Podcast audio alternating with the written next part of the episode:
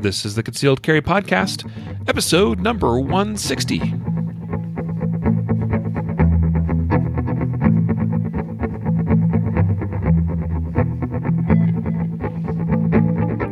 And welcome to the Concealed Carry Podcast, part of the concealedcarry.com network. I am your host, Riley Bowman. Riley Bowman, the guy who is the diva of concealedcarry.com. I am Jacob Paulson. The diva of concealedcarry.com? Absolutely. You're you're like that talent that we with like keep happy and like careful what you say around him, you know, like keep keep keep the talent happy. Oh, it's all going to my head. I can't believe it. I'm moving up in the world. I feel like uh, one of those bigwigs that does, uh, you know, a morning radio show in Denver here or something. Trust me, the person who does the morning radio show in Denver is not a big wig of squat. You're right. The Concealed Carry podcast is a much bigger deal than local Denver radio, right? No question. Yeah. Well, and Jacob is the man who accidentally shipped the wrong order to one of our dealers twice in a row. So painful, man. So painful. I feel Ouch. like a moron. The guy wanted that is- the double action vests. I sent him the Tropic vests. He texted me said, "Hey, you sent me the wrong vest." I said, "So sorry." So then I went into our system and sent him the double action. No wait, he wanted travel safe. See, I'm still confused. Dang it. The point is, I sent him the wrong vest twice in a row. I feel like an idiot. Yeah, I'm so sorry. I'm, I'm sorry for him. Thanks. Not sorry for you. You you brought it upon yourself. I appreciate it. thanks for thanks for being a sympathetic good friend. I'm all heart. Uh, folks, did you know we sell vests? Probably many did not. When we acquired the domain concealedcarry.com, we also acquired with it the business that previously owned it, and they made their name by making concealed carry vests. So we do we do still make and sell those. Not not maybe a lot of them, but we do. yeah, I mean, relative to other product, I guess we don't move a lot of them, but uh, yep, people like them apparently, and people buy them. And I'm not much of a vest guy. I know you're not either, but apparently some people out there like those things. So there you have it. Yeah. Yeah, if you're looking for a, I like to call them a shoot me first vest, um, you can pick one up at concealedcarry.com. there, there you go. Actually, you know, I could probably pull it off uh, by wearing those when I'm out on a uh, photography expedition because they look like a photographer's vest too. Or a fisherman. I mean, here, here'd be the. Yeah, true, true. If I'm going to make a play for our for our vests, like here's what I will say is that a lot of the shoot me vests out there look like an awful marriage of your photographer's vest and something that 511 you know put out that has like you know velcro for you to slap on all sort like these are not that. They're definitely meant they, they're definitely designed properly as a concealment vest. So while a person might jokingly call them a, a shoot me first vest they they really are pretty covert they're not overtly t- tactical you could not call these vests tactical Right, right. Well, and because I thought of it and brought it up, I, I do think actually that would be a very valid uh, concealment, you know, solution or strategy would be to throw one of these vests on. You could totally rig yourself up with all kinds of fire, firepower underneath it because it would be concealed, and then throw a camera with camera strap over your over your neck or shoulder, and like bam, like you're a photographer, but you're actually packing some serious heat. Well, there's a handful of environments. Photography is not the only one, but but yeah, there's definitely potential application for a concealment vest. I just don't tend to find myself in that situation very often. True that. Well, today's actual official sponsor of this episode is Mantis X. Being called the instructor in your pocket, Mantis X attaches to your firearm and sends real time data back to your mobile phone that will guide you in correcting the most common deficiencies as a shooter. I'll tell you what, with me personally, I learned some valuable information about my skills and my application of those skills to gripping and pulling the trigger on a handgun because I use Mantis X. And that allowed me to make some adjustments that's made me a better shooter. So I, I think that'll do the same. It'll do the same for you as well. Please check out Mantis X. Uh, we have a review video we did. Uh, it's on concealedcarry.com forward slash mantis x. That's actually the sales page, by the way. So you can go pick them up there, buy them there, and you'll see that video there where Jacob and I test Mantis X and basically show how awesome it is. It's pretty dang awesome. It would be even more awesome if I could find mine. is, you, is it buried in the bottom of a range bag somewhere? I have looked and looked and looked, and I do not know where it has gone, and it's very frustrating. Yeah, You can borrow mine for a fee, or you can go by our warehouse and just grab one. I sh- yeah, since I'm over in Utah all the time, but uh, I should have grabbed it from you last night, actually, since I saw you. But uh, oh well. Anywho, uh, cool, cool sponsor, cool product. I hope you'll check out Mantis X. Once again, concealedcarry.com forward slash Mantis X. That is M A N T I S X. And today's episode is also brought to you by Andrew Branca's The Law of Self Defense and Live Fire Drill Cards by Burnett.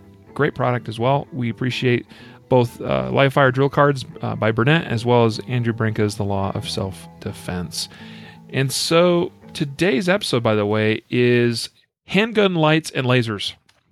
Everything you wanted to know. I well, maybe not everything, but we'll, we'll try to get into it pretty well, do it some justice. But before we get started, I did want to mention that today's episode was supposed to be with Chad Enos at Keltec. Mm. We we told people on Monday, Jacob. We said, "Hey, we're going to have an interview. We're going to record a podcast interview with with Chad tomorrow." We said that I think on on on actually recorded that Sunday night, and uh, that was the intent. But uh, we got to Keltec, We saw Chad. We hung out. Got the full tour, but unfortunately, Chad was feeling a little bit under the weather and he did not feel up to recording a podcast. So we rescheduled with him a few days later, thinking we'll still get this out by Wednesday or Thursday. And Chad got in a vehicle accident. Yeah, Get cool. this. He got rear ended from behind at like 45, 50 miles an hour. He was dead stopped. And the dude that hit him didn't didn't even touch his brakes. Yeah. Just bam. Uh, it was his uh, Chad's F one fifty pickup. He said it lifted it up in the air. Um, and he's doing okay, by the way. He's he's really sore and hurting a little bit in his back and neck, but uh, we're sorry that that happened, and we're definitely going to reconnect with Chad. Uh, so we had to scramble and throw together something di- different for uh, this week's what would be our usual Wednesday episode that's coming now to you on Friday. So happy Friday. Have a great weekend. uh, we're going to talk about lights and lasers. Yep, and Chad Enos will come on another day. Yep, working on getting him reset up, and yeah, as soon as he is feeling better and uh, isn't having to go to the doctor and deal with insurance and stuff. So, anyway, so let's uh, jump into it, Jacob. Uh, we actually had a listener recommend this to us. He said, "Hey, I would really appreciate it if you guys would talk about uh, lights and lasers." Yeah, and this is a cool topic, and I'll add it's one where I personally have changed a lot of my opinions over the years, and yet yet might still change some of my opinions related to lights and lasers because there is a lot of chatter about this in the industry. There's a lot of opinions. Um, and and some good viable arguments, you know, related to to lights and lasers. Well, things change and products change. Technology gets better, and sometimes things of the past that were a problem uh, become not a problem because of you know because technology fixes it or whatever. Um, so I think we're in a pretty exciting time as an industry because there's a lot of really cool, innovative uh, light products as well as laser products. Uh, and so there's a lot to choose from. And sometimes parsing through that could be a challenge. But um, I think this is a very viable topic for right now.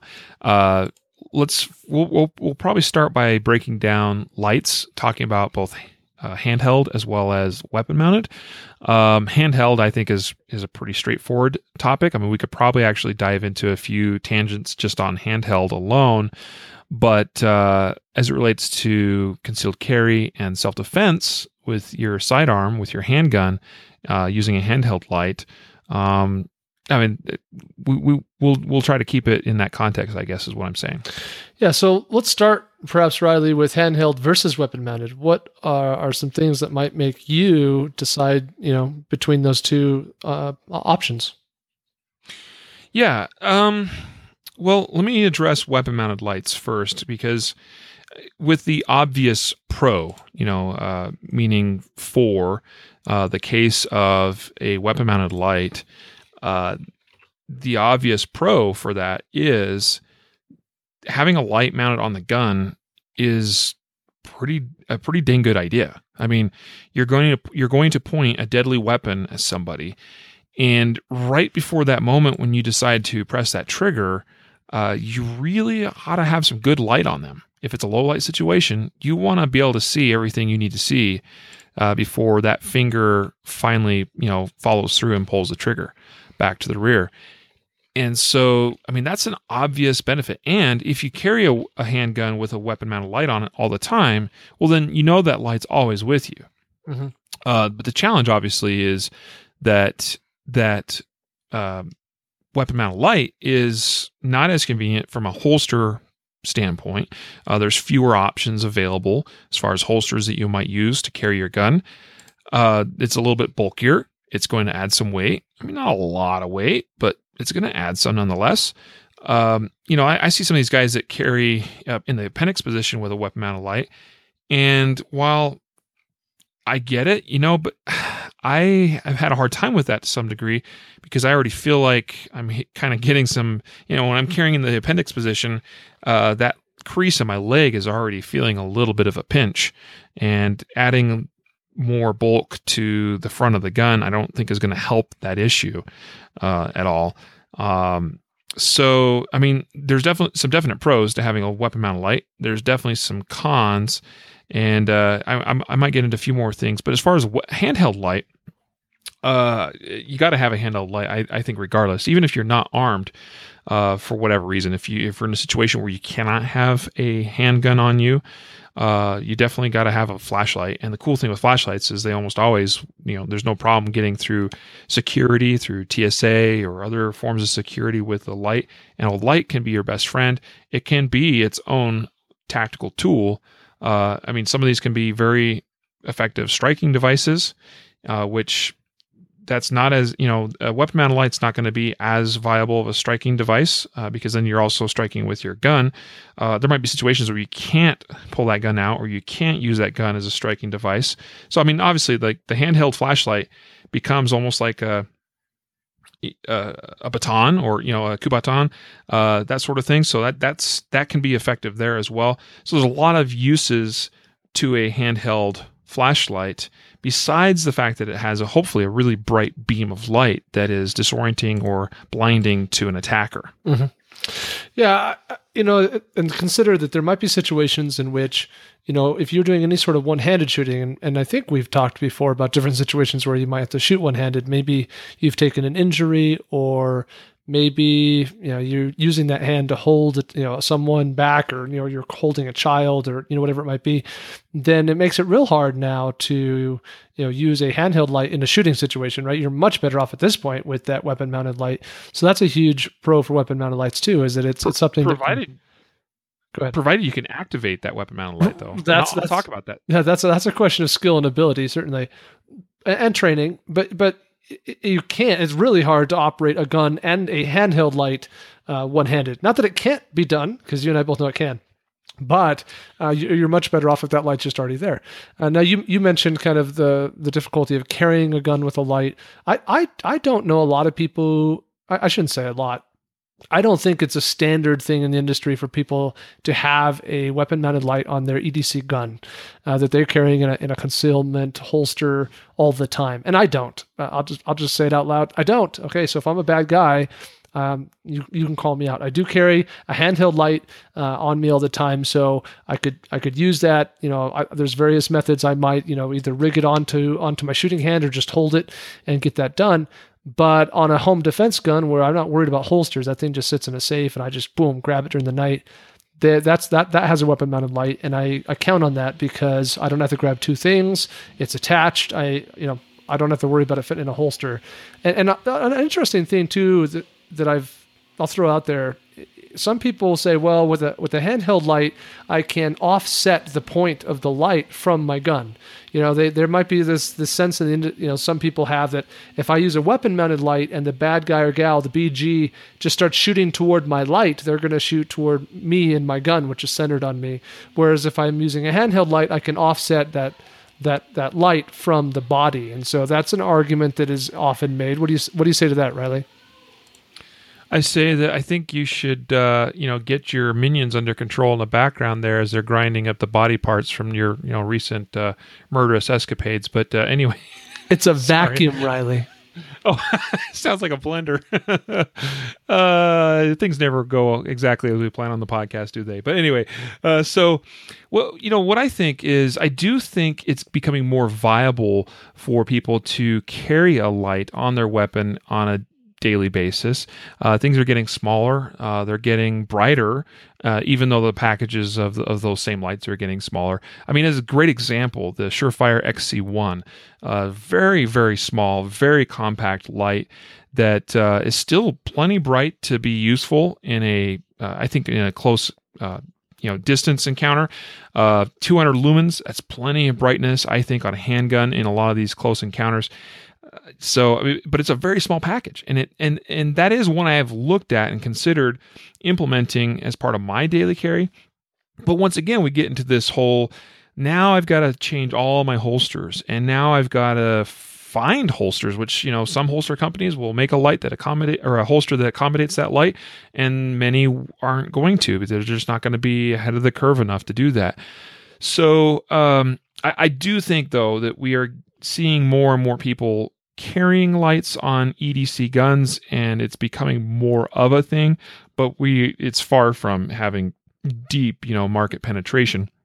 Certainly carrying some, you know, a, a what is it? Uh, uh, Streamlight, sorry, I was losing my, Streamlight TLR1 or Surefire XC300 uh, or X300. Th- those are pretty large lights and they're pretty hard to fit in my opinion, I've got a holster. I've got a holster for a P320 that'll fit a Streamlight TLR1, and I've put it on. I've carried it in the classic IWB position, and it's definitely a little bit more noticeable bulk. I definitely feel it more where a standard gun I don't, but it's possible, and I've done it, and I like the idea of it. Now, you were talking about the handheld light, and you know, well, I can use that light and create some distance between the light and myself, the light and my gun, and maybe that has some tactical advantages. It can in certain certain circumstances.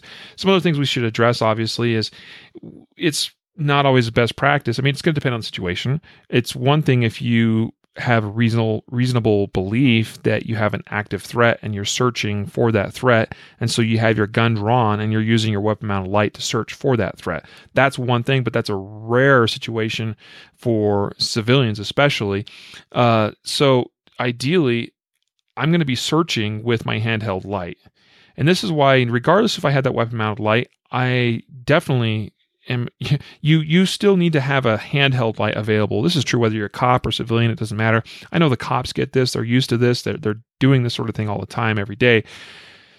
But do, do definitely do not think just because you put a light on your firearm that you don't need to pack that bulky uh, handheld light around with you anymore.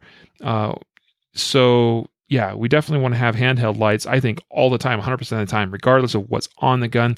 And even in situations where we may have weapon mounted light, we may still need that handheld light for doing certain searches or for trying to identify certain things when there is no deadly threat present. Mm-hmm. So that's obviously a critical, you know, piece to to make sure we understand. I I know that probably most of our listeners do get that, uh, but uh, we definitely want to have a quality handheld light, and if we can, I think definitely there's a case to be made or to ha- to, uh, to be had for having um, a weapon mounted light. But that one primary, like I said, and when I started, is for the moment that we are deploying and and potentially using that weapon. So uh, by far, I, I mean, I'd never expect if I had a if I had a weapon mounted light, I would never expect to have to use it uh, as a civilian. Uh, but I definitely use my handheld flashlights on a daily basis, and I, I know I'm not alone in that. I know most people uh, probably are in that same boat. Um, I know you keep a light on you all the time. Uh, many of my friends do as well. Yeah, I, I think that we have to bear in mind that different that there's different purposes for a light, and therefore there's probably better tools for some such for some purposes than others, right? If I'm just trying to find my way in the dark, or I'm trying to figure out what's going on, or, or identify if I have a threat or not, you know, no one wants to be swinging around a gun to figure out if that's a threat over there. Um, that that been may not be ideal, and not to say it couldn't be done in a pinch, but probably not the best thing to do with a gun is identify if you have a threat or not uh, by using that light that way, or by you know trying to get through your your hallway in the dark, you know, in the middle of the night, like oh, I just grab my gun, but light it up. Um, that may just those those those are probably not the best use of that tool, and I think that's what you're trying to get at, Riley, is that for for that weapon mounted light, that's great to illuminate a target so that I can be sure to take out the Joker, turn off the light, and move on in my life. But that if I'm just using a flashlight and kind of tr- the traditional day to day use of a flashlight, a weapon mounted light is probably not the appropriate or best tool. And so having a handheld light is, is better. Yeah. So you brought up a interesting circumstance, and that that was the you're searching your home Mm, and well, that's a different game. people right and some people might be thinking okay yeah it's my home. I, i'm not out in public so it's not a issue as far as somebody seeing me with my gun as i'm roaming about in my house searching with my light that's mounted to my gun. But i would not do that. I will not do that. Uh, i cannot you know, and I know we, we we've talked many times about the bump in the night, and you know, we'll just just hunker down, call nine one one. Well, I'm not calling nine one one on every bump that I hear in the night. And have there been times I've gotten up and and and checked something in the house just to be certain that everything's all right? Yes, but you want to make wise tactical decisions in those situ- in those situations and I'll tell you, one of those for sure is not wandering about the house with the gun up at eye level with my light turned on because I have other occupants of the house. And sometimes those bumps in the night are my children. And I'm thinking, I'm reminded of of the uh, we just shared a story on a podcast uh, it's been a few episodes ago, maybe a dozen or so now, where a father shot his daughter as she was coming home and he was not expecting her. And she came through the door, and I guess the lighting was not the greatest. And he just thought there, you know, maybe I think she had like a hoodie on, so he couldn't see her face very well or something like that. And the fact is, he did not have enough light, he didn't have the proper tools to identify who that was before he started pulling the trigger. And that's a problem. And that's what you need a handheld light for, for sure, in circumstances like that. And there's nothing wrong with me. I mean, have I have I wandered the house with my hand on my gun uh, and a flashlight in my other hand? I absolutely have a few times. Uh, gun is down at a low ready position. It's not going to pose any sort of threat on you know towards anyone in my household, but I definitely don't want to take the chance of having that in a ready position when I got to be concerned with locating and identifying where my children and my wife are, uh, and then you know run the chance of being startled or surprised, and uh, you know reacting, uh, and which that certainly can and does happen. So yeah, handheld lights, absolute essential tool. I have several right next to my bed. I have I keep one in the safe with the gun. So as part of deploying that weapon, you know, quick access safe, the door pops open. I reach in, I grab the gun, I reach in with my other hand, I grab my light, and now and I keep a weapon mounted light for sure on the on the guns that I put away at bedtime in my quick access safe. That has a weapon mounted light on it. I gotta. I, I do feel like that's an essential tool. Um, it can come in handy in a situation, but I grab that, and then I'm also grabbing that secondary light. And actually, it's really my primary light. That's what's going to be used first. Um, but this brings up a really good good question, Jacob. You talked about uh, shooting one handed, and you know it might be challenging to to to do to use a handheld light and shoot one handed. Yes, it is challenging, but I, I want to take this opportunity real quick, and I know I've been going for a minute here, but I want to take the opportunity to remind people to not give up in a fight just because you don't have a certain tool that maybe you think you need or maybe you actually do need. And what I mean by, that is, let's say that I am my everyday carry. I mean, right now I've got my Glock 19 on me. It does not cur- currently have a weapon mounted light on it. Okay. I do have a handheld flashlight. All right. So let's just suppose that I'm in some sort of uh, deadly force encounter and I draw out my my handheld flashlight and I draw out my pistol and I'm thinking, okay, I, I believe I have a threat.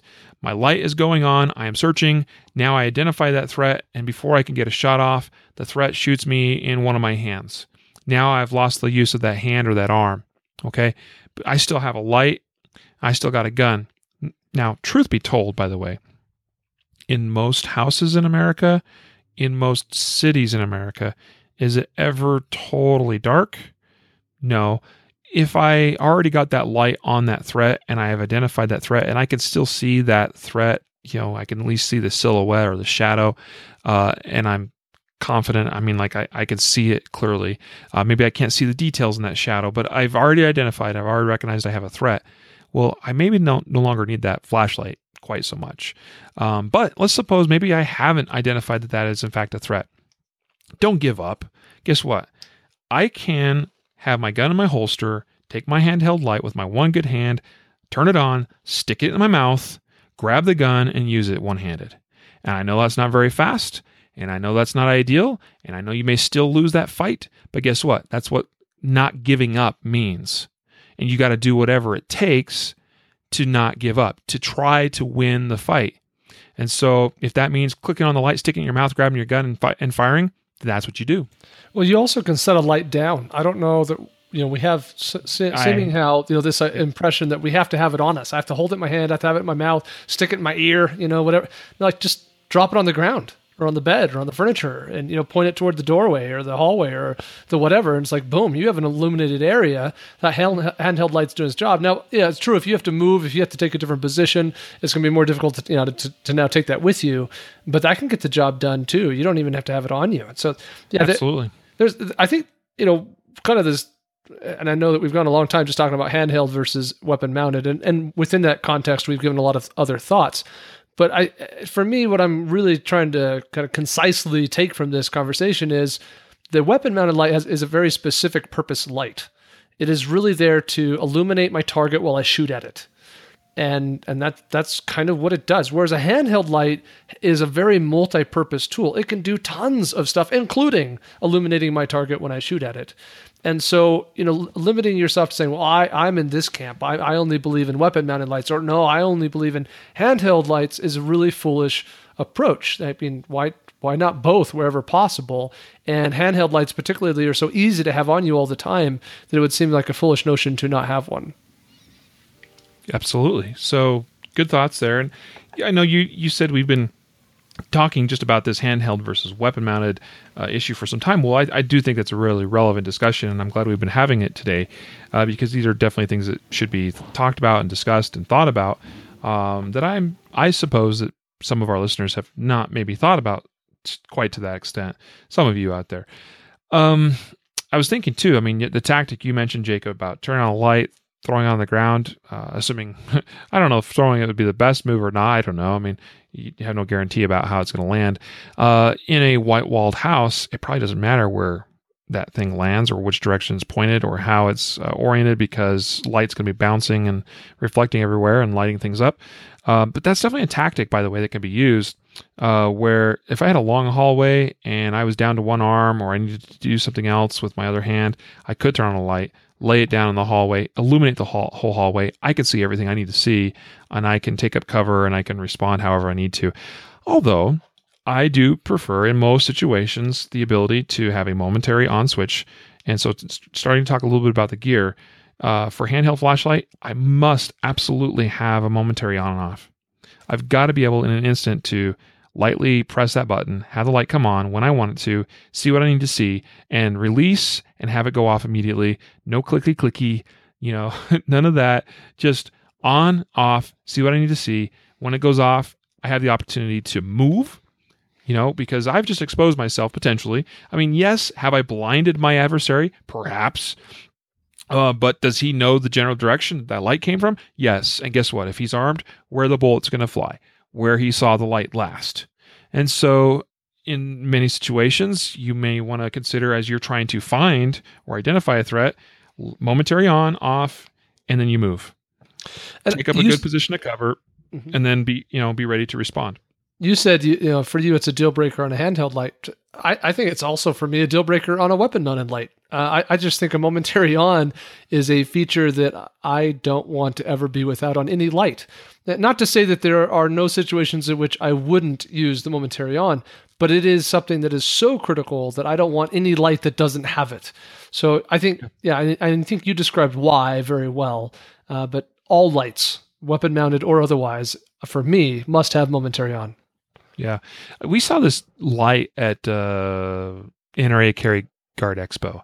Yeah. And remember, was like this really wide beam thing, and it, you know the whole idea was, well, you know, why are we still shining lights that equally light in this uh, uh, conical pattern? You know, this big circle of light that gets wider and wider the further it gets out, uh, and and typically we have a center hot beam or hot spot, and this product was you, via the use of prisms in the in the lens of the light was basically taking that light and spreading it and making it very wide. So it was like a big line almost uh, so that you're lighting up. Like i could stand in, in a room turn it on and it would light up basically three of the four corners of the room okay that was the that's the idea and i can see an application for something like that uh, to some degree.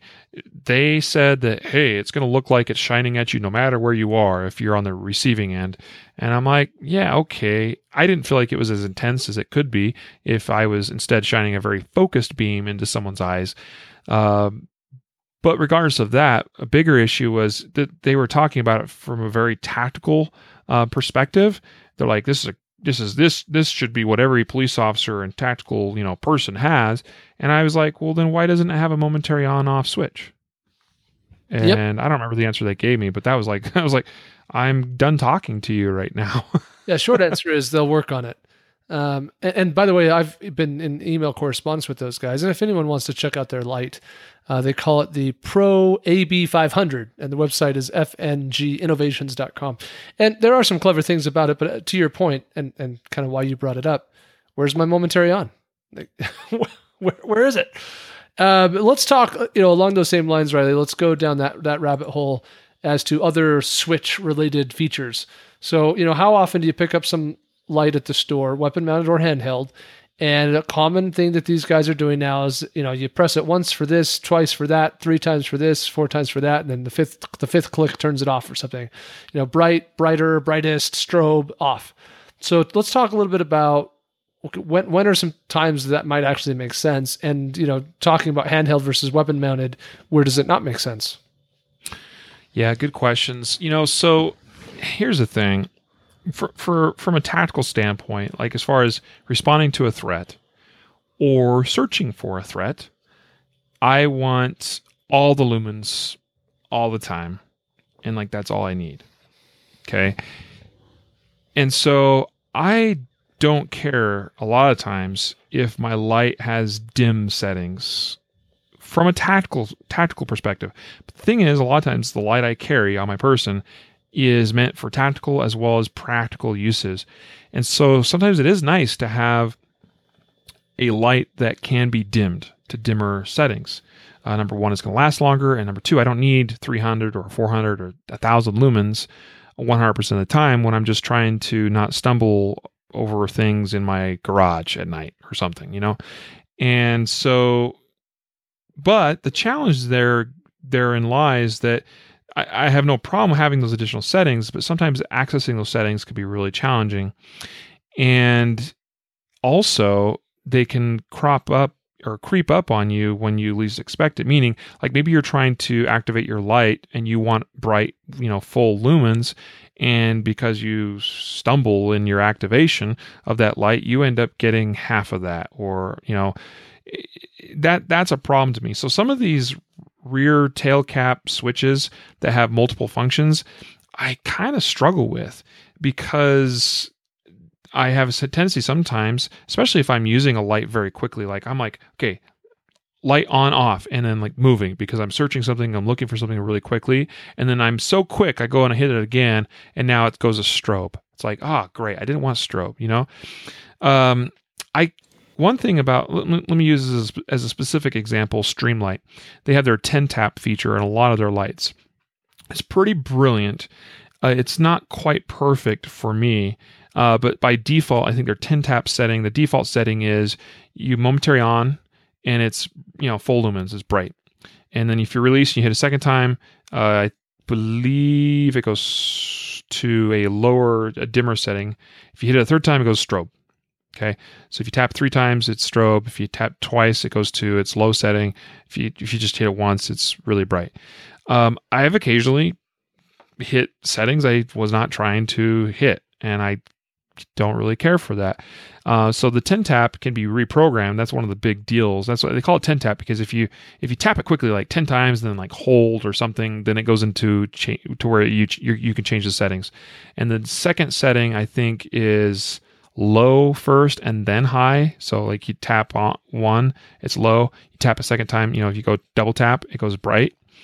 I I don't even really quite like that setting. I mean, unless it, the light is meant for practical use most of the time. Uh, for tactical setting, I don't want to have to go twice to get my bright setting all the time. So then they have a third setting where it's just bright, full on, you know, max lumens all the time, and it does no other functions or features. Well, that would be the light I would carry, uh, especially if I was like a police officer, and that's my main light for tactical use. I would set it. I would put it in that third setting using a 10 tap setting feature, and that's that's the only thing I'd use that light for. And then maybe I'd have to have a secondary light, and a lot of cops do this where they can have their their uh, lower settings. Um, so I mean that's just some things to think about. Now I have a Fenix light here in my hand. This is gonna be my pick of the week, by the way. Uh, I'll tell you exactly what it is in a moment. But Fenix uh, has for some time had these uh, second buttons um, the buttons down closer to the bezel of the light, and that allows you to change the settings. And then the rear tail cap is your momentary on off as well as your your click on on or on off. And uh, I kind of like this because I leave it typically in its bright setting all the time for tactical use. It's ready to go, and then when I want to, I can hit that second light. Uh, this one, particular one I have is one I have to be a little bit careful with because it it's a short enough light that it's easy if I'm not careful about how I place my hand on it to accidentally hit that second button. So I'm still evaluating it from that perspective, but their larger lights definitely work really well in this regard. TK15 and uh, some of the bigger lights work really well in that type of application. Sorry, going mm-hmm. off, you know, on, for a while there, but but to me it's a big deal. Uh, thinking about how that that light's turned on and the settings it comes with, uh, some things to consider. Okay, if if if the, if the switch on the rear tail cap is confusing, that's not a light for me, frankly. Yeah, we should get those in our store. We should be selling those.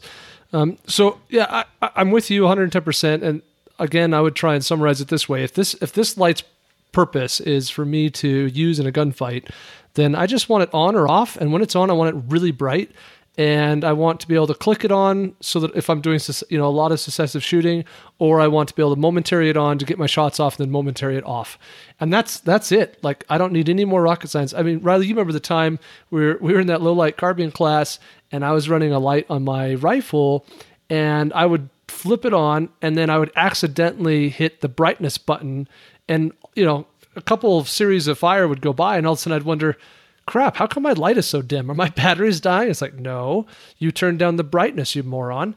And so it was uh-huh. like, crap. So I had to, you know, turn get it back bright again. And the, you know, and we were, we were, that was a two day class. So we were wearing gloves. We were running the guns pretty ragged. And, you know, so those little things, you know, I can, it's so easy to, you know, not be able to operate that light the way you want to be able to operate it because it's overly com- complex. And we, how often do we talk about fine, fine motor skills? Versus gross motor skills. And yet we have these flashlights where it's like press three times for this, two times for that, hold, and then press two more times. It's like, what? Like, you know, talk about like gross motor skills, like push that crap, it's on. Push it again, right. it's off. You know, let's let's get it done. Um, well, and, and yeah. Specific to your light, by the way, I mean that was an interesting one because uh, I I had and still have on my main carbine a Fenix TK15 light. It's a mm-hmm. great light. It's super right. bright. Has a really nice throw. I mean, like a very focused center beam uh, with about the right amount of of uh, you know what do you call it? Not not focused, but yet the, the flood. Okay, that's what I was trying to say. I mean, you got it's got a really nice tight focus beam, and then it's got just the right mix, I think, of floodlight uh, to to light up the periphery a little bit. Um, so we, I, you know, at my recommendation, you were going to get a TK15 before we went to that class, and you did. But the thing is, they they changed the design of that um, apparently, and you got this tail switch that had like two buttons on it. Uh, the a larger button that was the main you know on off switch, and then a smaller button next to it that changed the brightness. And that was a that was a unfortunately a, a poor choice uh, for that type of application because it was too easy to hit that that uh, second button. I think I think Fenix has gotten away from those rear tail caps uh, like what was used on your light. Uh, I think they're sticking more with the plan of having the main tail cap switch and then a secondary uh, light that's closer down to the bezel. Um, so yeah, that was a great lesson learned, and it's a great uh, uh, application, you know, kind of story to talk about that shows why some some choices are good and some choices are not so good. Um, speaking of, you know, we we've talked a little bit about strobe. What are your thoughts on strobe, Jacob? Yeah, so strobe. I, I think it was interesting when strobe became a thing. The premise of strobe was I'm gonna like shine this strobe light at some BG somewhere, and they're gonna like have a seizure and fall on the ground. You know, like the, yeah, like that was that was the premise. It's like this this strobe will disable your attacker. Like they will their brain will shut down because of this flash flashing bright light. And that just doesn't happen like ever. Uh, nor uh, do I think that the people who originally designed the strobe ever really intended it to do that. Um, so so my gut feeling is I don't I'm, there there are probably some great examples of situations where strobe might be helpful. And so on a light, you know, that I'm carrying for you know, just as a as a good light that's got lots of you know brightness levels and things. Strobe might be fun, but as a tactical light, like the my the purpose of my light on my gun or when I'm shooting that I'm holding in my hand while shooting, the purpose of that light is simply to illuminate my target area. That's it. And it doesn't need to do that for any longer than I am shooting.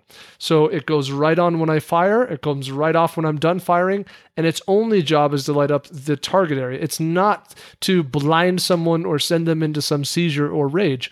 So for me, I don't see a ton of application for the strobe, though I'm sure there's some very specific things where it makes sense. I tend to agree. I mean, I, I do think that a strobe could be disorienting and could be a, a tactical uh, tool to use against certain adversaries.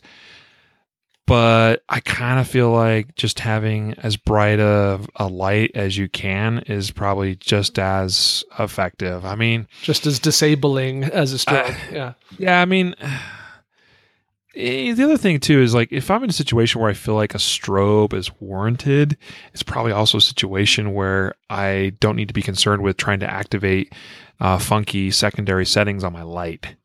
Uh, it's like you know what, get the light on, blind, disorient, you know. But meanwhile, I'm also making sure my weapon's ready. You know, I mean, like, yep. Uh, well, I'll, I'll, give you an example. We uh, and maybe this is a bad example, but believe it or not, Jacob was once a bouncer. So I, you're don't laugh. It's not funny. Well, so, that's awesome, man.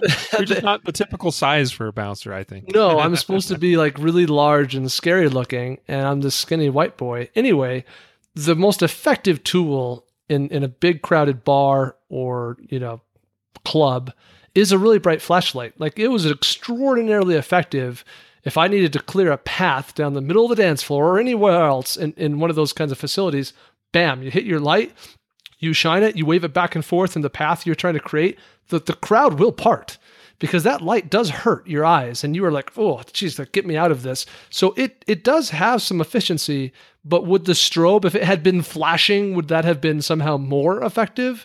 And maybe we're talking about two different applications, but my brain went there and, and I was thinking about, yeah, I, I totally do believe uh, that a bright light can disorient somebody, piss somebody off, or get someone to get out of, off the X.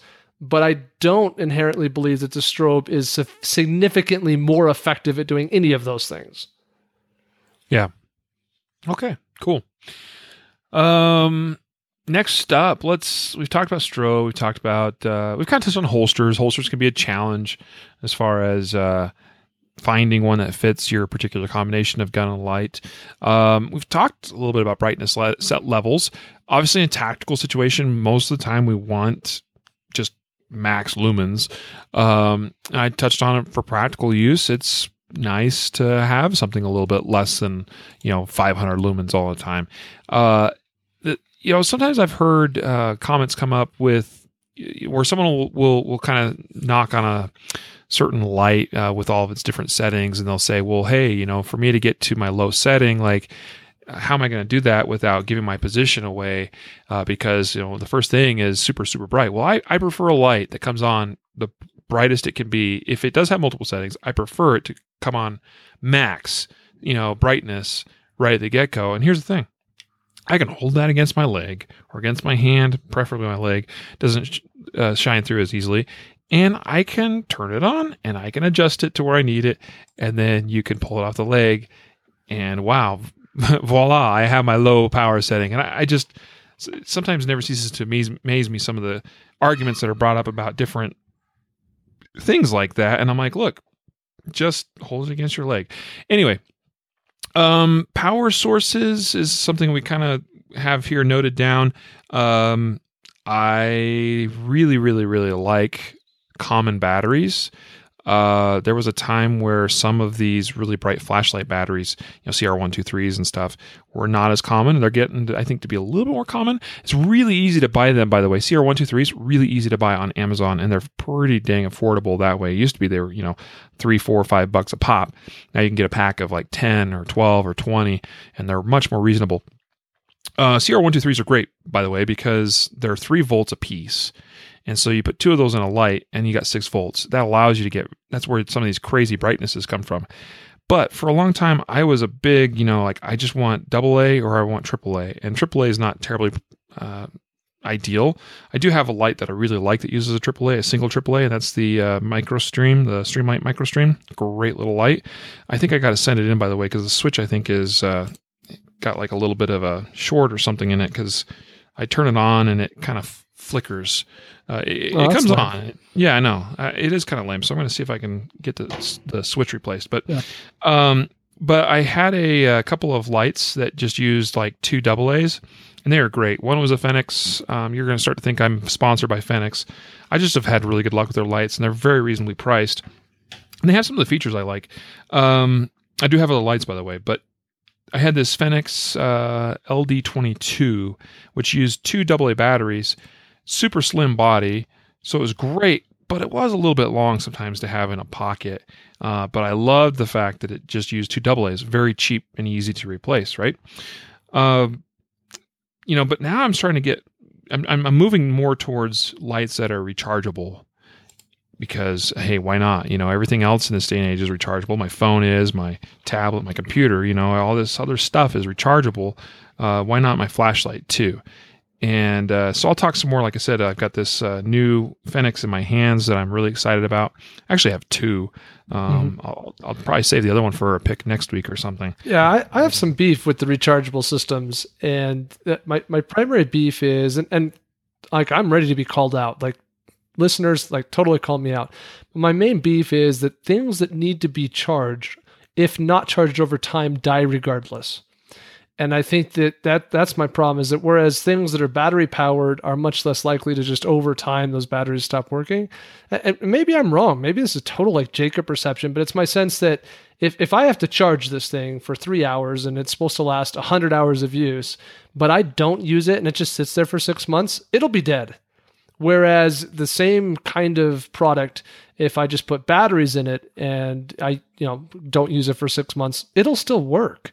It, maybe the batteries will die a little bit over time, but probably it's going to be just as good and be just as maybe. effective over time. So, and I say, that, I say maybe by the way, I say maybe by the way, Jacob, because if you put batteries in a device and you let it sit for six months, that's probably not a good idea anyway. I was going there. I was going there. Corrosion? Well, the corrosion's only half the problem, but there's also just a straight up factor of like what I would call uh, gear neglect.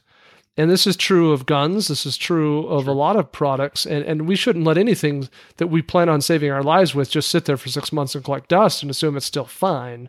And so that that that's the other side of this is it's you know the, the first thing you any of you should be sending me hate mail about is Jacob why the crap don't you test your light you know except for every six months like no no no I'm not, saying that like I do I do test all my gear I run my gear I shoot my gear um, and I make sure it's always working. You know, just like anything else, we swap out batteries at the first sign that anything's going wrong, or sometimes we just swap them out uh, because it's been a while. And so, yeah, I, I totally get that. But there's something about rechargeable that that some it puts me off and, and that's part of the reason why is this like lack of confidence in it just working every time.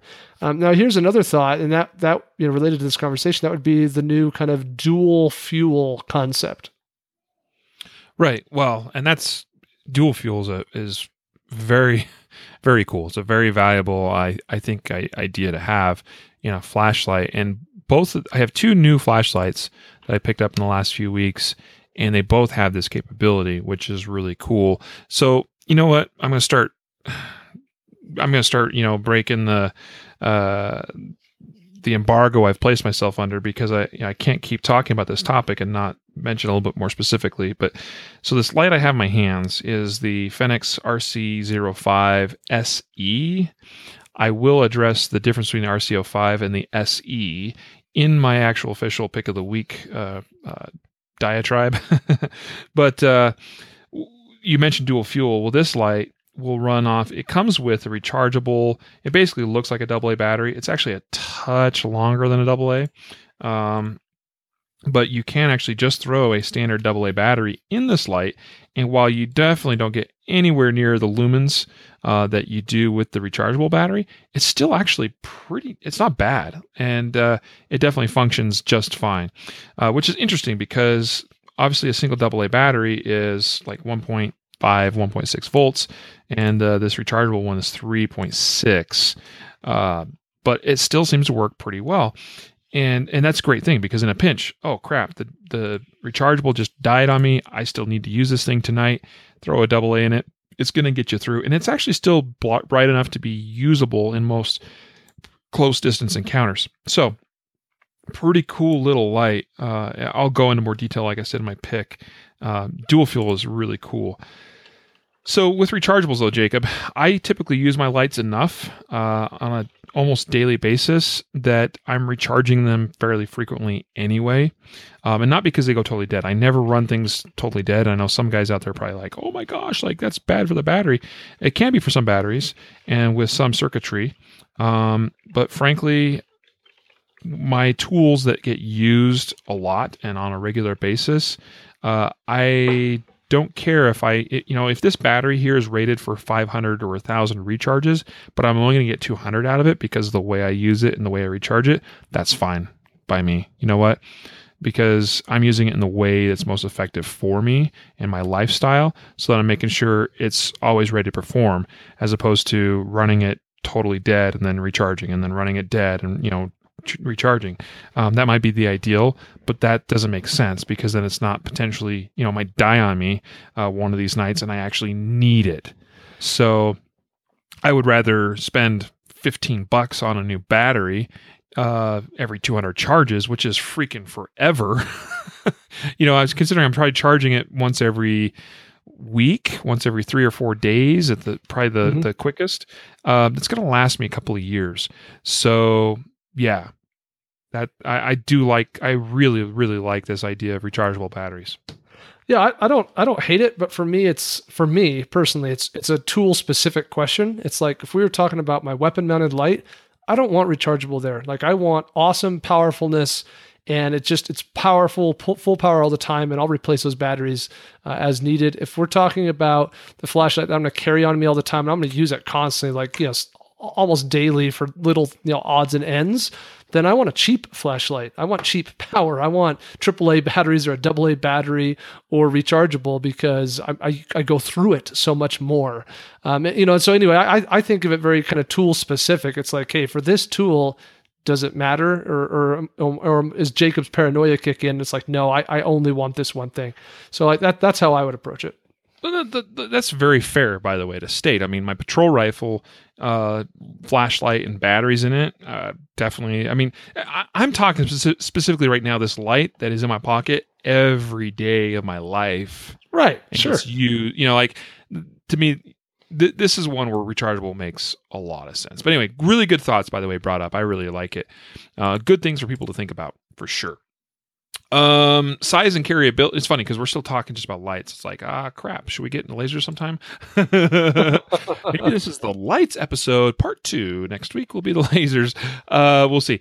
So, size and carryability, I don't think we need to spend a ton of time on, but I think it kind of goes without saying that obviously this it's like a gun. You know, the smaller it is, the easier it is to carry and make sure you have with you all the time.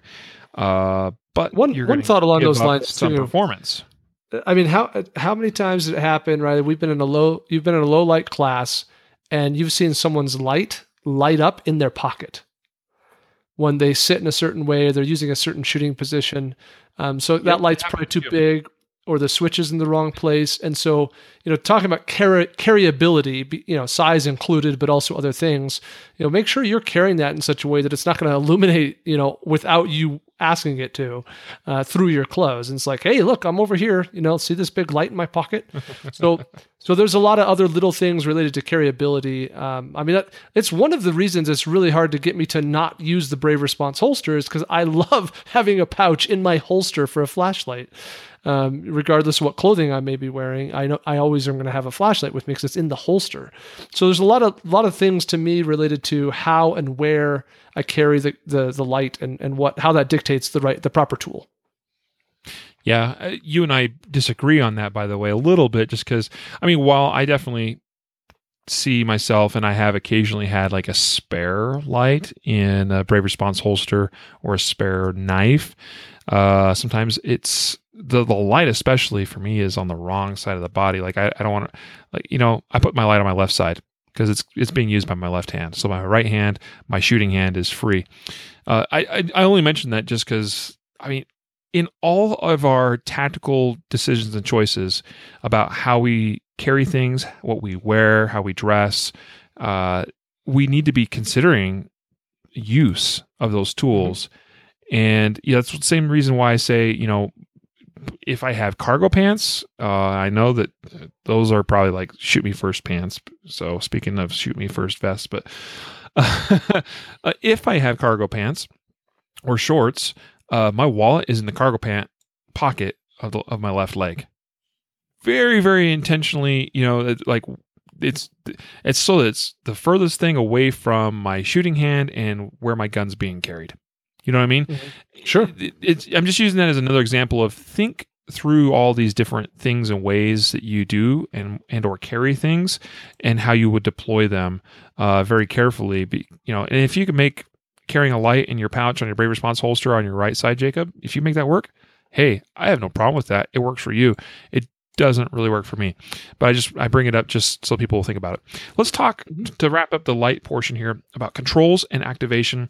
Your thoughts, Jacob, about uh, how we, you know, how the controls are are uh, function. Well, we talked a little bit about that, but uh, let's be probably a little bit more thinking about weapon mounted lights. I think in this instance. Yeah, I, I, I, there are instructors out there who feel strongly that if you're going to have a light or laser for that matter on that gun, then when you pick up that gun, it, it should just turn on, right? That it, you know, some some sort of grip sensor switch, something is just going to activate when I pick up the gun, when I when I hold it, you know, in, in a shooting type position or grip or whatever we want to call it. And then there's kind of the other train of thought of why the crap would I want it to come on without me telling it to, right? I, I want to pick up that gun, and when I want it to come on, I flip it on, uh, and I, I hit the switch or I do whatever. Uh, now, the the devil's advocate of that line of thought is, well, geez, you know, how are you going to do that? Do you have, you know, you, if you if you grip a gun in a certain way, are you going to be able to take the take a finger off and reach over and hit the switch or hold this down while you do X Y Z?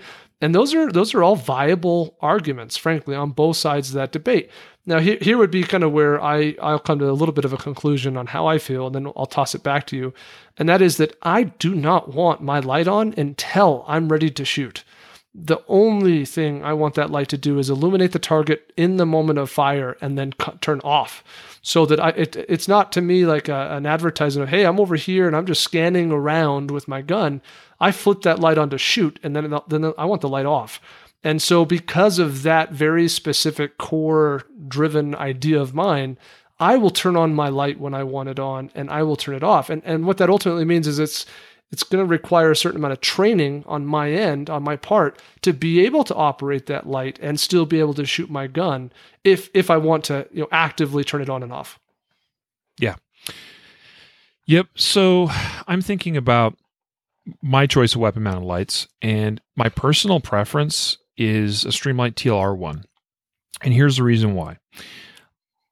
For me as a right-handed shooter, and of course you can change this too. You can reverse the controls on those lights, uh, but but but they come default more or less set up for a right-handed shooter.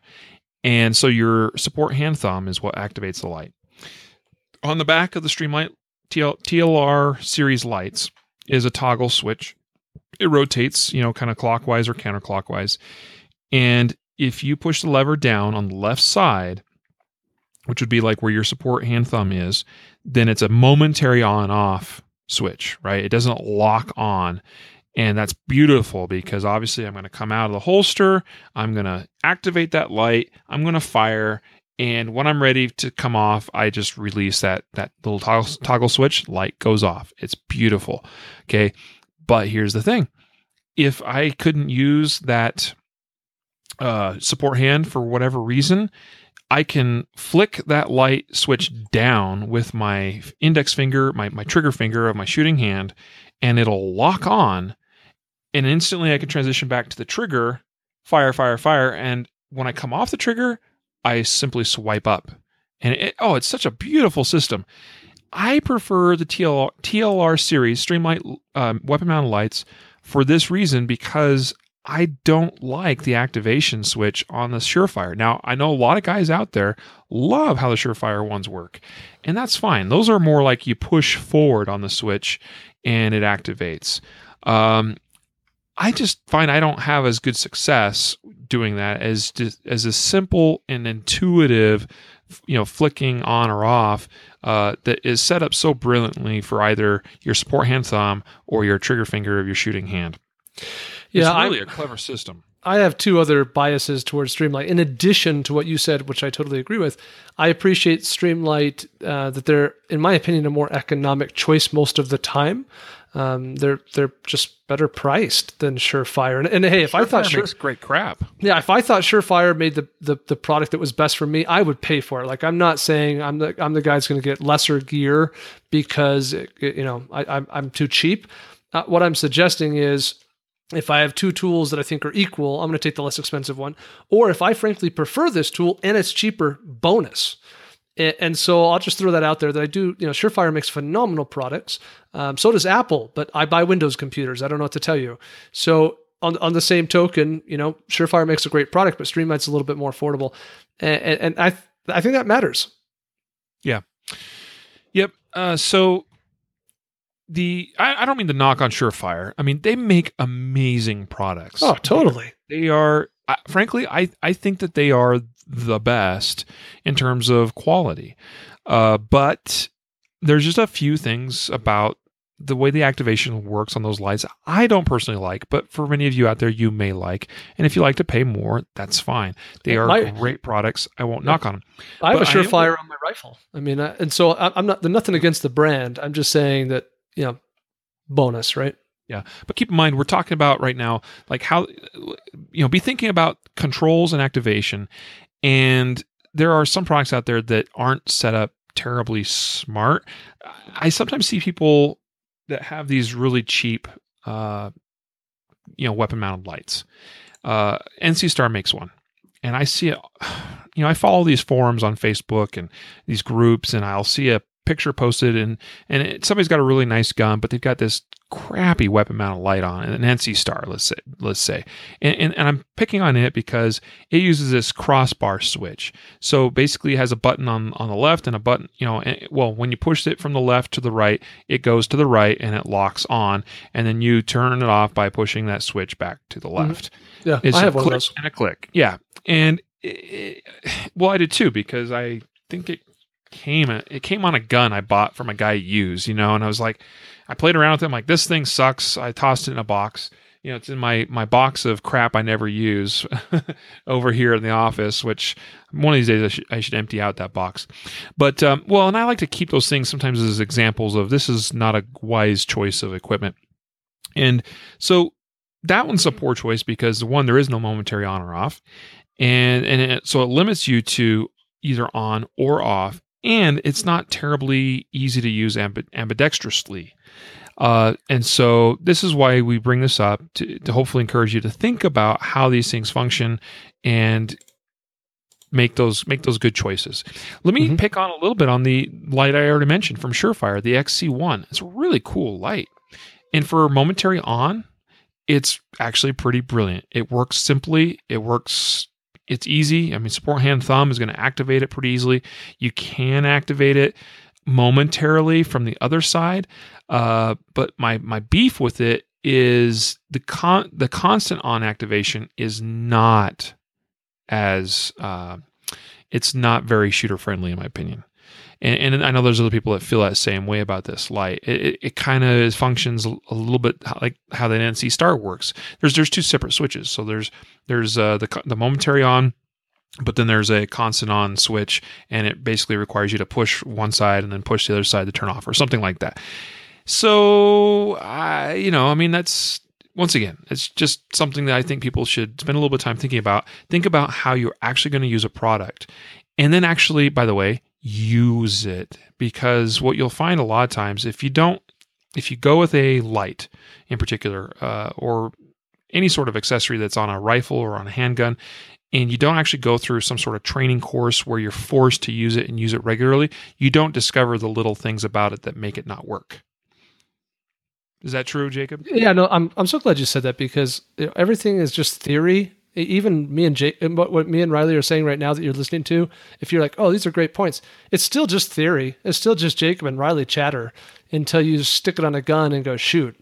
And then then you realize that you know what this actually doesn't stick on your rail very well, or that in order to tighten it down you got to do this, or that you just actually can't get your finger to operate that thing under these circumstances, or crap when you switch and if you ever have to shoot support hand, you know that you're screwed. You'll never operate that light support hand or whatever.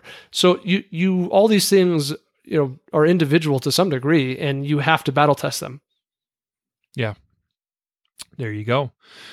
So, lots of things to think about with uh, weapon mounted or handheld lights. And we haven't even gotten to the lasers part, Jacob. Yeah, Maybe we should do a part two. I think so. We're an hour into this. One, one last thought. Sorry, uh, as talking about battle testing your gear. If you're if you feel like in order to test your light, you have to wait until it's dark and go out in the woods and shoot. Let me let me put some brakes on that idea. Not to say it shouldn't be done at all, but it's probably not the best place to start this journey. Um, I, I would highly recommend that you can go to a standard indoor range, and if your target's close enough, it's it's you're going to light it up. If you have a good light, you're going to know the light's working or not, and you can train in that environment. And you'll be just fine, and you'll you can still train operating your light. If you want to do something low light, I would highly encourage you to do that in you know in the supervision of an, of an instructor, uh, where you have or at least a buddy system at very least, but preferably there's actually an instructor. You're taking a low light course where you're getting that first experience actually shooting in the dark. It's supervised, and that that's probably a really good idea. Good advice. Some final words I would have on this topic is about the actual brightness of lights. And in this day and age, it seems like we have this. Uh, it's almost like the the space race, you know, the the moon race, you know, back in the '60s when you know everyone was trying to be the first to either get a rocket into space or or get someone on the moon. And I feel like there's this race taking place to make the brightest lights possible. Uh, you know, a few years ago, your brightest handheld light was like 300 lumens, and that was like amazing. And then, you know, went 500 and then 800 and 1,000 and like beyond a thousand now in these little compact lights. Couple things to think about with that. With that brightness comes heat. And I have had, and I, I, I do own a light or two that are handheld that are so bright that if you have them on for a minute or two, it can get very hot to the touch. And that makes it difficult to use. So that's a problem. Um, and and unfortunately, there's not a whole lot you can do to get away from. Like you you you can't make a bright light and not have heat some way. Now, LEDs are much better than incandescents. Incandescents generate more heat. Uh, by nature of how an incandescent works, as opposed to an LED, which is a diode, uh, as opposed to a filament that's actually heating. Ooh, aren't you so smart, dude? Like, look at you throw out these big words. Ooh, you know, but but but LEDs like they still get hot, and the brighter you go, the hotter they get, the faster they get, and that's something to be aware of as well. But here's the other thing: I just don't buy into this that I've got to have a thousand lumen light or even a 500 lumen light to be effective. And I followed. Well, a- it. I'm sorry. Go ahead. well, I was just going to say, I, I followed a uh, thread, uh, a discussion on Facebook uh, not too long ago where guys were arguing over that point, and they're like, you know, lumens win every time, you know, brightness wins every time. And like, you know, and, and some of them were throwing under the bus this argument that, well, if I'm in a bright hallway or, a, you know, a white uh, painted hallway and I'm to, you know, get all this, I'm to light up everything, including myself. And like, that's not what we want. I, I do think that there's something to that, by the way, depending on the situation. Uh, but here's the thing. Them saying you have to, you know, the bright, the more brightness you can get, the, the better off you are because you have to be able, you have to have a thousand lumens so you can see exactly what's in the hand of this person that's maybe posing a threat tor- towards you. While I agree that it is very important that I have the brightness I need to identify clearly what someone has in their hands and what they're doing so I can identify whether something is a threat or not, I don't know that you need a thousand lumens to do that in every situation, particularly in handgun oriented situations, because we're most likely in close distant, you know, close distances anyway. And I'll tell you what, so this is where I'm going with this.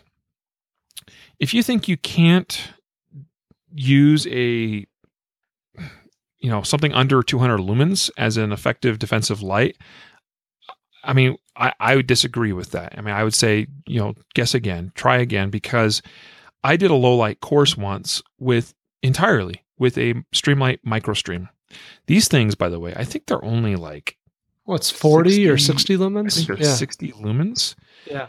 it's not that bright to be honest with you bro i mean it is No. uh, i'll tell you what compared to this one i have next to it uh i don't even know that the streamlight microstream is on next to it you know? That's how dim it is in comparison. But i'll tell you what in a very dark environment the microstream does give you enough light that you can see stuff if it's very very dark. But i did this entire low light course with the microstream just to kind of prove that I could do it. First of all, I was kind of curious, and I thought it was a great challenge. And I was pushing myself because at the time that the microstream was my EDC uh, light. It still may be, although I have a new love, I, I think. But but I thought this is my EDC. I should practice with it, right? We're always talking about practice like Mhm. you know you know train like you fight that sort of thing. And so I was able to do that course with a microstream. Now it was a little bit challenging in some instances. Uh, I would say past seven yards, maybe 10, it starts to get pretty challenging. It, it, it, drops off. But uh, up close and personal is definitely an effective light.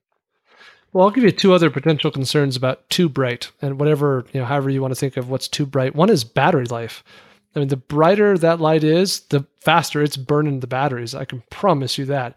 So, having something that's not as crazy bright will conserve battery life. And there are definitely some arguments for not wanting my light to die on me because I've been shining it so bright for so long. Um, another potential argument would be that, frankly, you could blind yourself. I mean, we talk about how hitting an attacker or a BG with a bright light, you know, has has a certain disabling effect on them. That's true. And while you're behind the direct beam of the thing, if you flip on a thousand lumens in the dark where your eyes are pretty well adjusted to the dark and you're in that white hallway as we were talking about be prepared to kind of crush your own vision for a minute. Your eyes will also have to adjust in a way that will immediately diminish your ability to make accurate shots. It'll take a minute. So th- those are two other potential arguments against it being too bright whatever that might be.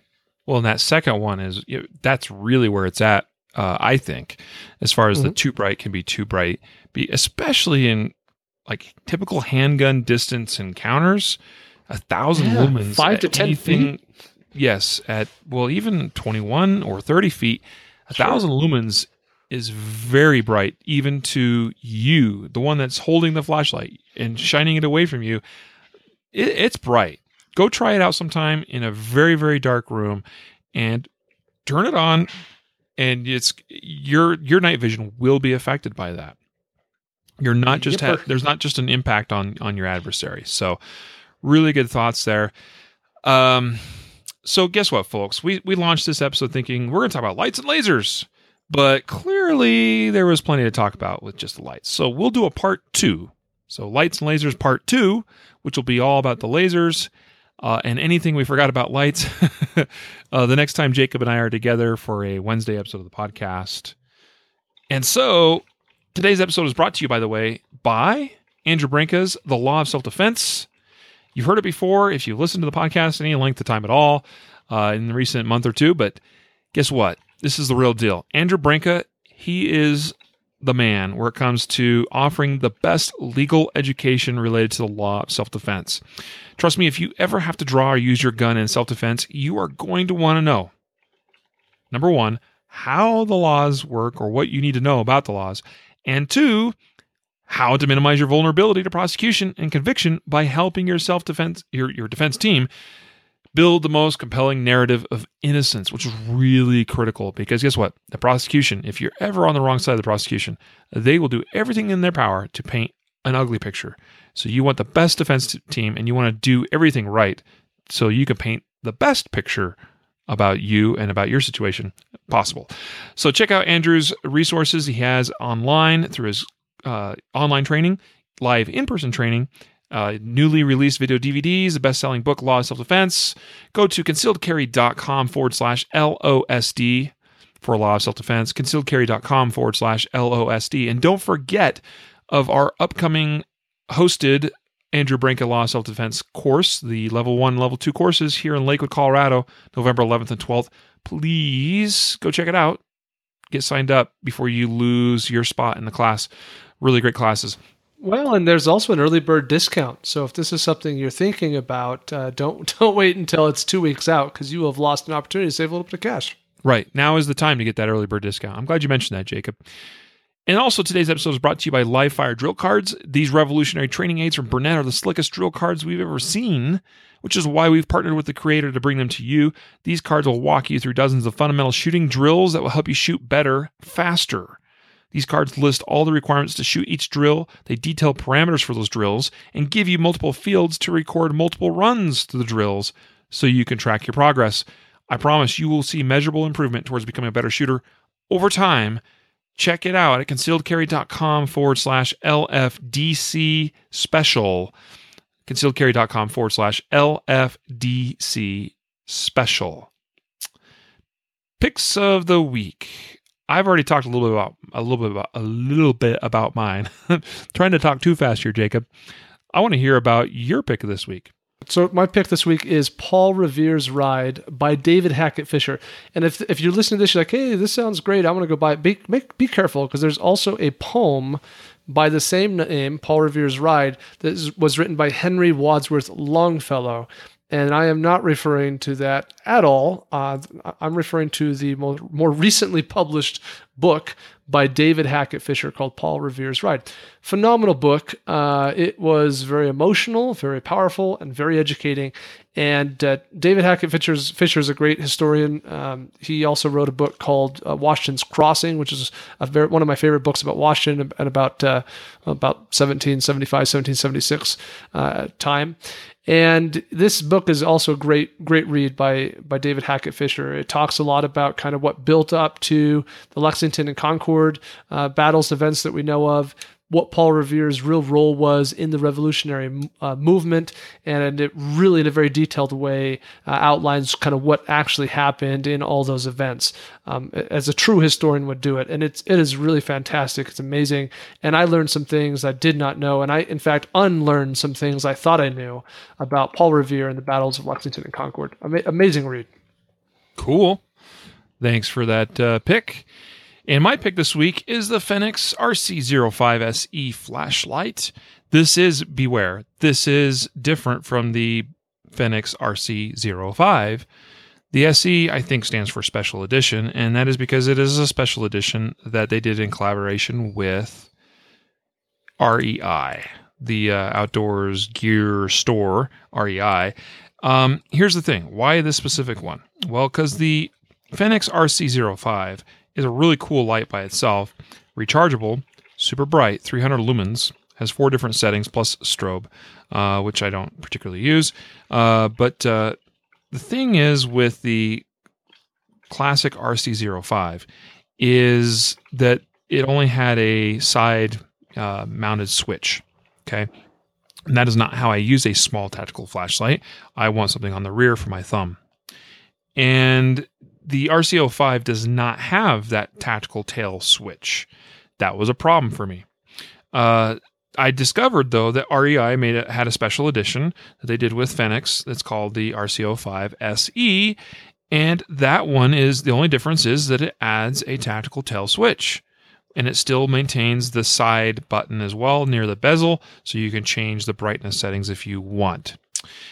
And I said, I've got to have that. Now, why was I looking for this light? Well, because it's really small and compact. It is not much bigger than the Streamlight MicroStream, which I have been a big fan of, of for quite some time. Uh, it's uh, maybe th- three eighths of an inch longer than the MicroStream. And its biggest difference is with the diameter of the barrel of the light. It, it is, you know, I mean, basically the RC05 SE or RC05 is a double A sized light, whereas the MicroStream is a triple A. Uh, so you, you kind of get a sense of, about the difference, but it is still much slimmer than many other, even double A battery powered lights that I've seen out there. It really does not feel any different in my pocket um, as far as practical everyday carrying size. Um, but it is way brighter than the MicroStream.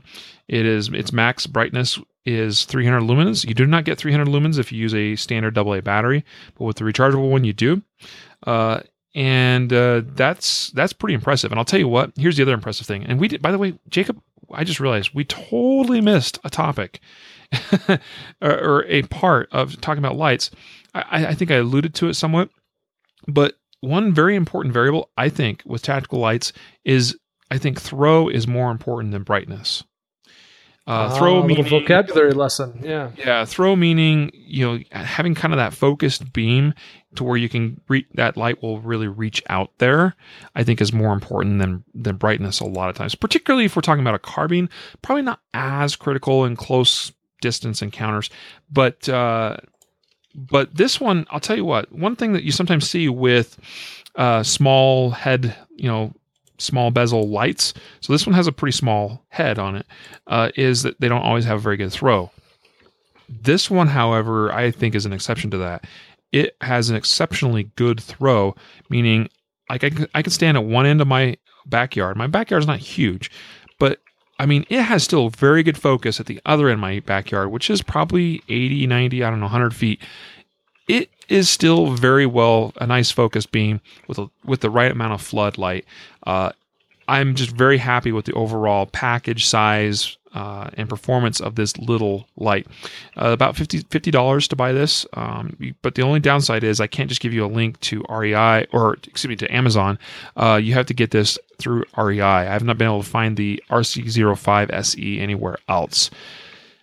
That's a big downside, but it's a really cool light. Otherwise, now there is one minor complaint, and it has been minor for me, and that is there is a perceptible delay between activating the tail switch and the light actually coming on. It's very slight, but it is there. Hmm. But like it, it's warming up. Yeah. Yeah, maybe I suppose, but I mean, obviously with these these lights anymore now, they have quite a bit of circuitry built into them. And I kind of suspect, since this light was not originally designed for a tactical uh, tail switch, uh, that something to do with the electronics in it, you know, it just it's causing a little minor, minor delay. It's really so minor, I'm not overly concerned about it from a tactical perspective. But it is worth noting because I mean I think some if some of you guys out there listening went ahead and go get and got, went ahead and got this light, you might be kind of like, whoa, that's a little bit strange because it is a little bit a little bit unusual and a little bit noticeable there you go. Not as cool as the book I recommended, but sure. Um, probably not, but I still think it's pretty cool.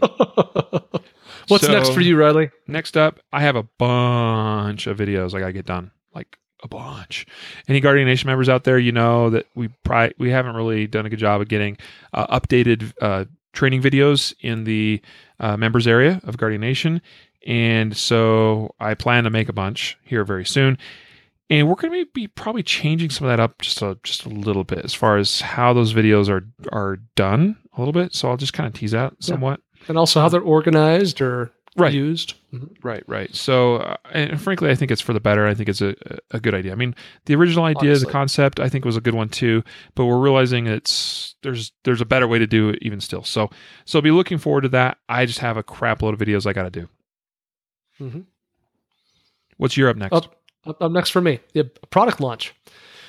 So I'm trying to think how to best tease this without giving away too much of the farm. We uh, found a company in Greece that was making a product that is an accessory for Glock handguns, and we thought it was very cool idea, good concept, and we were able to secure the uh, exclusive United States distribution rights. So we'll be the only ones selling this product, uh, wholesale or retail. Um, for the time being, I, I suppose we could wholesale it to another retailer. But anyway, we're, we, we've secured the distribution rights for this product, and so we're getting ready for a product launch in mid-October, and I'm pretty excited about it. It's a very affordable, um, you know, product that I think has some application for anybody that has a Glock. Cool. There you go. I kind of think, Jacob, that there might be the potential to make that for other models. Hmm. Hmm. I don't know. I could be totally wrong. I'm just, yeah, it is obviously limited to Glock, and for some of you out there, that that will mean that you won't be able to buy or use it, but it doesn't mean that something won't come along. And I'm not saying that anything is. I just, I'm just thinking out loud here. That's just Riley doing his thing. Anyway, so cool stuff. Uh, I'm pretty excited to see that product. I've seen the product. I've handled it. I've tried it. Um, I, in fact, I've got it sitting right here on my desk and uh, it goes right on the Glock 19 and it works as advertised. So really cool, innovative product. Nothing else out there like quite like it. So there's your tease. Looking forward to that. So with that, I think it's time we better sign off. It's been plenty long for this episode today, and uh, next week we have some really exciting stuff. And let me just tease real quick. We've already recorded this this uh, interview, and that is we did an interview a couple days ago with Tim Schmidt, president of USCCA, the United States Concealed Carry Association, and it's a really cool interview. So go check that out. Uh, that'll be coming on Monday, October 2nd. October second. Yep. But kind of a big news or big tease is that he will be announcing in that episode some exciting news from USCCA. I can't say what it is yet. I can only tease it and just know they've got an excitement. that They'll be announcing it on Monday. We'll be we'll be the first place outside of USCCA to announce it as well on Monday. Pretty dang exciting.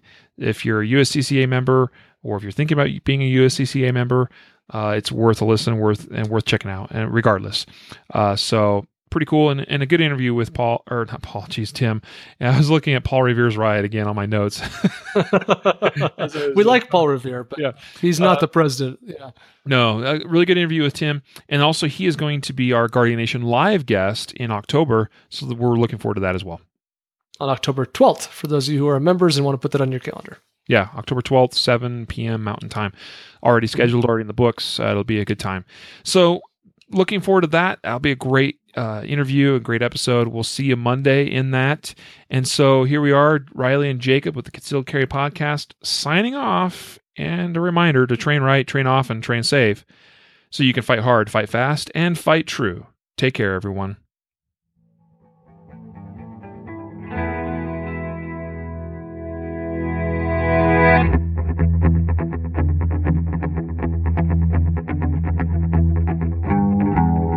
Reminder that laws vary from place to place, and we encourage listeners to seek local legal advice to understand applicable laws.